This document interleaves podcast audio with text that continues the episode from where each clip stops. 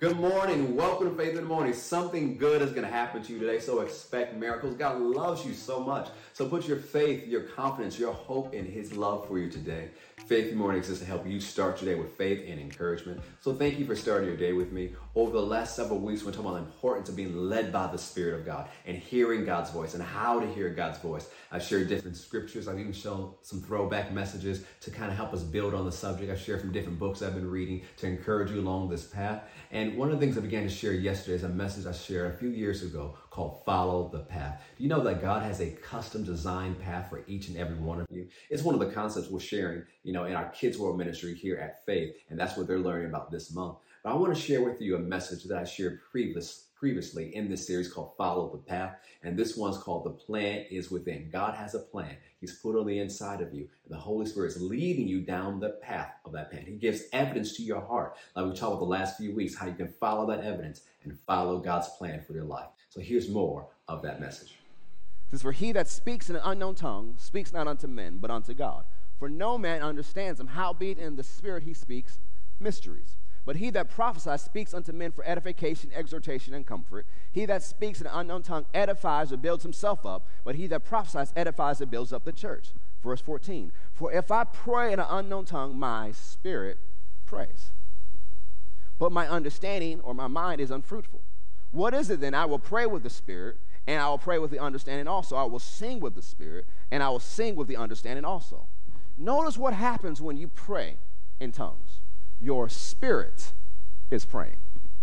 So when you're praying in your understanding or your natural language, English for most of us, but that might not be your first language, when you're praying in your normal language, your mind is engaged. It is spiritual activity, but you're praying through your mind.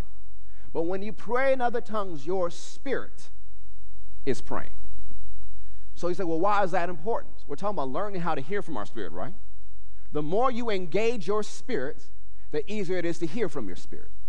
So every time you take time to pray in tongues, not just in church when I say pray in the Holy Ghost, but if you actually pray in tongues during your everyday life, take some time every day to pray in tongues, you are acknowledging your spirit and you're making it easier for you to hear from your spirit.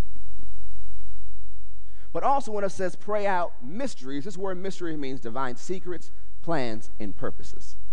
When you take some time and pray out things in other tongues, you're praying out God's mysteries, God's plans and God's purposes. You can actually pray out God's plan for your life. Notice I said pray out because it's within. As you pray in tongues, you're praying it out. And sometimes you'll be takes enough time in other tongues, and certain English words will pop out. And you know exactly what you need to do with those words. Other times you'll pray in other tongues, and it seems like, well, it doesn't seem like it get anything. No, you just take it by faith. Everything we do with God is by faith. But all of a sudden, you start knowing what to do throughout the week and know exactly what to do. It's like, whoa, where did that came from? That was the interpretation of what you prayed. So when you pray in tongues, you are engaging your spirit, but you're also praying out God's plans and purposes for your life. Yes, you can go to heaven without praying in tongues. You can. It's not required for your salvation to go to heaven, but it'll sure make your life better on earth. And I saw this meme said, Well, do I need the Holy Ghost to go to heaven? You need the Holy Ghost to go to Walmart. Now, you can do without following the Holy Ghost. I'd, I wouldn't recommend it now. you better follow him. And so I like to use the example because this is a gift, praying to the Holy Ghost that God offers. Notice that it's a gift.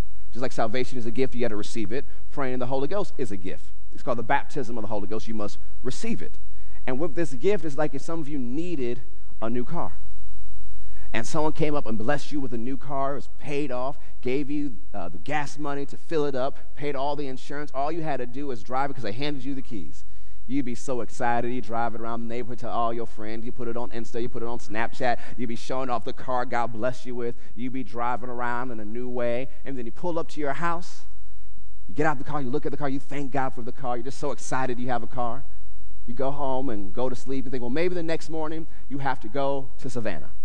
And so you wake up in the morning, you look at that car, you're just so grateful for that car, and then you walk to Savannah. Now you'll get there eventually. Tired, wore out, maybe some other issues. That's how a lot of people get to heaven tired, wore out, with a whole bunch of issues. because they didn't use the gift God gave them the gift of praying in other tongues. See, 1 Corinthians 2, verse 7 says, But we speak the wisdom of God in a mystery, even the hidden wisdom which God ordained before the world unto our glory, which none of the princes of this world knew. For had they known it, they have not have crucified the Lord of glory. But as it is written, eye has not seen, nor ear heard, neither has entered into the heart of man the things which God has prepared for them that love him. But God has revealed them unto us by his Spirit, for the Spirit searches all things, yea, the deep things of God. Verse 13, which things also we speak, not in the words which man's wisdom teaches, but the words which the Holy Ghost teaches, comparing spiritual things with spirit. Remember, we said the plan of God was already prepared, the path has already been prepared. You say, well, how do I get it? The Holy Spirit reveals it. And it sometimes is in a mystery. But if eye hasn't seen and people get excited over the verse. Eye hasn't seen, ear hasn't heard, hasn't entered the heart of man what God has prepared for them that love him. Now that's great. You just keep reading the next verse, but the Holy Spirit reveals it all. So you don't have to play guessing games about what God has prepared for you. You don't have to play guessing games to find out what God wants you to go in your life. You take some time and pray with the Holy Ghost and you listen to your spirit, your no. Now, God won't tell you A through Z in 1 through 45 if you take an hour and pray in tongues. But you know what I tell you? Your next step. Because this is walking in the Spirit. It's a series of steps. Because if God told you today everything you needed to know for the next hundred years, you wouldn't walk by faith. This is a faith walk. He'll tell you what you need to know now and what you need to know next. And he'll begin to clue you into things about the future, but you still have to walk it out by faith. Everything with God is by faith. Proverbs 4:18 says, "But the path of the just is as the shining light that shines more and more into the perfect day." Now, this phrase "shining light" means as the rising of the sun. So, as the sun rose this morning, when it was coming over the horizon, it was a little light. But as it kept going, it got brighter and brighter and brighter. And the closer we get to noon, it'll be even brighter, right? Walking the path God has for you is like that. As you keep going down the path, it gets brighter. As you keep going down the path, you'll know more. So, number one, pray those prayers. Number two, spend time praying in tongues. Number three, keep going down the path. Whether you like the movie, follow the yellow brick road, or ease on down the road, either way, keep going. The more you walk, the more you ease, the more you know. And don't you carry nothing that might be a low. Ease on down, ease on down the road. He's like, oh, that's funny, but it's spiritual. Roll all your cares on God and ease on down the road. Psalm 119, 105. Thy word is a lamp unto my feet and a light unto my path. So, number four, the word of God will feed your spirit and it will provide light to the path God has for you to walk. You can't do stuff in this life without the word of God.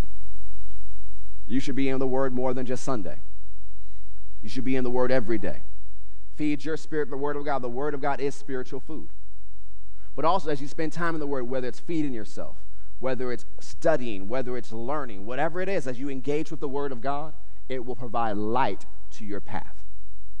Light to the path God has for you. Now let's go to Daniel chapter 9 and begin to bring this to a close. Daniel chapter 9. Show you some things from the life of Daniel, real quick.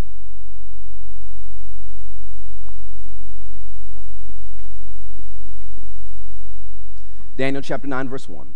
In the first year of Darius, the son of Ahasuerus, the seed of the Medes, which was made king over the realm of the Chaldeans, in the first year of his reign, I, Daniel, understood by books the number of years whereof the word of the Lord came to Jeremiah the prophet.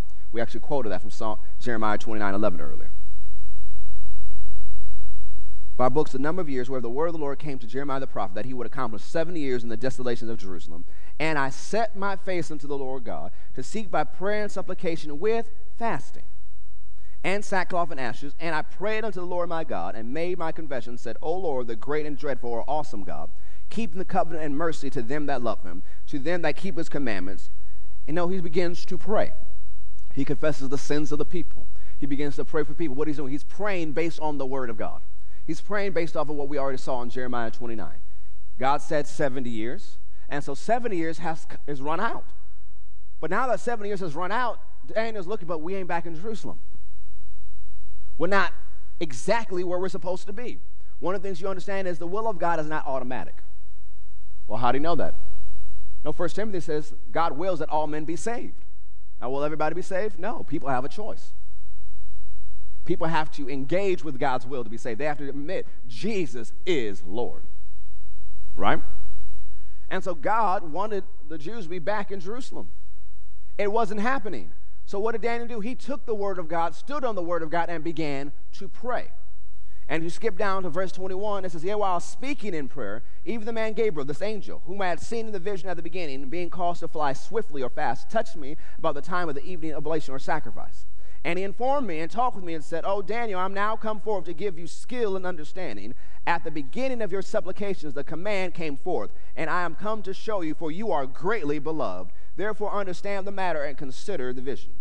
So Daniel set himself to pray with fasting to figure out why what God's plan was hadn't come to pass yet. So sometimes you can walk the path God has for you, and you're walking, you're walking, you're walking, you're walking, you're walking, you're walking, and then you're. What, what's happening? I feel stuck. And the thing is, you do all you know to do. You might do some confessions. You might pray a little more, but you're still stuck. Now, the thing is, when you get stuck, that's not the time to quit. It's definitely not the time to go backwards, not the time to moonwalk or backslide or whatever you want to do. But you need to get yourself unstuck. Go to the next chapter, Daniel 10. Verse 1 On the third year of Cyrus, king of Persia, a thing was revealed unto Daniel, whose name was called Belteshazzar. And the thing was true, but the time appointed was long, and he understood the thing and had understanding of the vision. In those days, I, Daniel, was mourning or fasting three full weeks. Now he tells you what his fast was. I ate no pleasant bread, neither did I flesh nor wine come in my mouth, neither did I anoint myself at all until three whole weeks were fulfilled. It wasn't a total fast, it was a partial fast. And in the 24th day of the first month, I was by the side of the great river. Then I lifted up my eyes and looked, and behold, this angel clothed in linen with a belt of fine gold, begins to describe them. Skip down to verse 11. And this angelic being said unto him, O Daniel, a man greatly beloved, understand the words that I speak unto you, and stand upright, for I am sent unto you now. And when he had spoken this word unto me, I stood trembling. Then he said unto me, Do not be afraid, Daniel, for the first day that you did set your heart to understand and to chasten yourself before your God, your words were heard, and I, this mighty angelic being, are come for your words. But the prince of the kingdom of Persia, you're not talking about a human. She's talking about a demonic power that ruled over Persia, which is modern day Iran, withstood me 21 days. But lo, Michael, one of the chief princes, angelic princes, came to help me. And I remained there with the kings of Persia. Now I am come to make you understand what shall befall your people in the latter days, for the, yet the vision is for many days. So Daniel had this vision. He couldn't get understanding of it. He didn't know exactly what it meant, so he began to pray. And we just saw this last chapter. He saw something's not happening and he began to pray, and immediately he knew his answer. Daniel's used to getting answers quick. But now he's praying 21 days before he received the breakthrough he needed. And what was the issue? There was demonic resistance. As I shared on Wednesday, there is a spiritual world. Satan does have a rank and class and file of demons.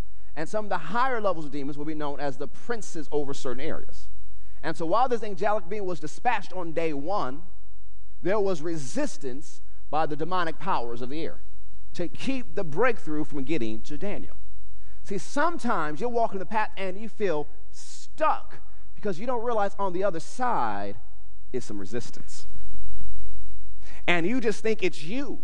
You just think it's normal life. You just think maybe you did something wrong. And you don't realize there is some resistance. But how did Daniel push through this resistance? He prayed and he fasted. And as he prayed and fasted, angelic reinforcements were released. The more you stay in prayer, more angels are released. Because Daniel could have given up, said, Oh, I'll never understand that. You know, I'm done. Now, he had been faithful to God all his life. Uh, some commentaries, he's over 100 years old by this point. He could have said, You know, I'm just going to heaven. I'm just going to Abraham's bosom. I'm good. He could have just gave up. But like, No, I'm going to get what God has for me. Because he didn't give up and he pursued this in prayer with fasting, angelic reinforcements were released. What happened? He became unstuck. Hey, thank you so much for joining me today. I'm going to stop that clip right there. If you want to watch the full message in its entirety, you can go to our Faith Plus app. It's called, series called Follow the Path, and that message specifically called The Plan Within. So thank you so much for watching. I'll see you next time on Faith in the Morning.